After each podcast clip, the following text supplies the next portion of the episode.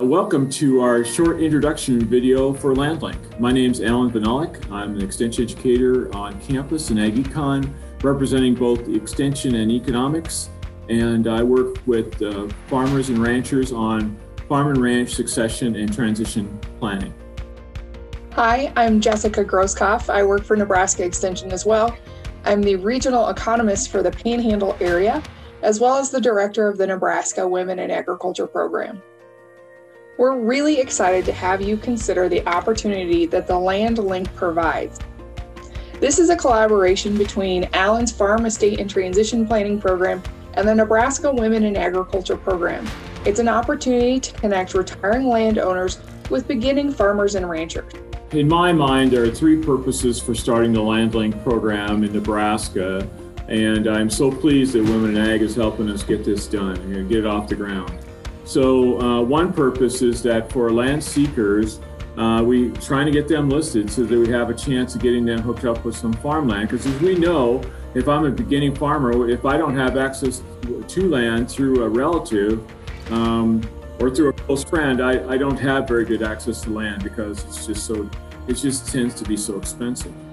Secondly, for landowners, uh, not all have uh, successors to their operation. Their children are off or gone, or they don't have children. And this, the Land Link program is a way for them to possibly keep their operation going as its own identifiable operation. The third reason we, we think that this is important is that for communities in rural Nebraska and for Nebraska, research shows that for every eight farm units that we lose, we ultimately lose one business on Main Street. So if we can keep farming units going by replacing the, the retiring or the, the farmers that are leaving the operation with younger people or people that are willing to take over that operation, uh, it's a way to keep more farming units and ranching units in place, and it's a way to keep rural Nebraska strong. If you want more information about applying for the land link either as a land owner or as a land seeker, go to farm.unl.edu for more information. And just know that when you get to that website, I would probably try to watch the, the uh, videos that talk about how to apply before you actually apply, because those videos, which I recorded, uh, talk about what information you need to have put together and what ideas you need to have in your head or on paper before you start filling out the application. Uh, so we're happy to announce that if you're a Nebraskan, the cost for applying either as a land seeker or as a landowner is free.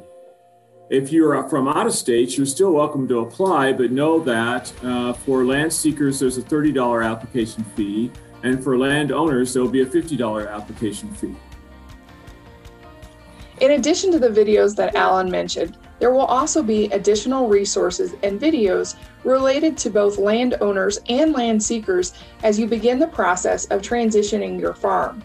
So we encourage you to apply. We hope that you will apply. And if you have any questions, be sure you contact one of us.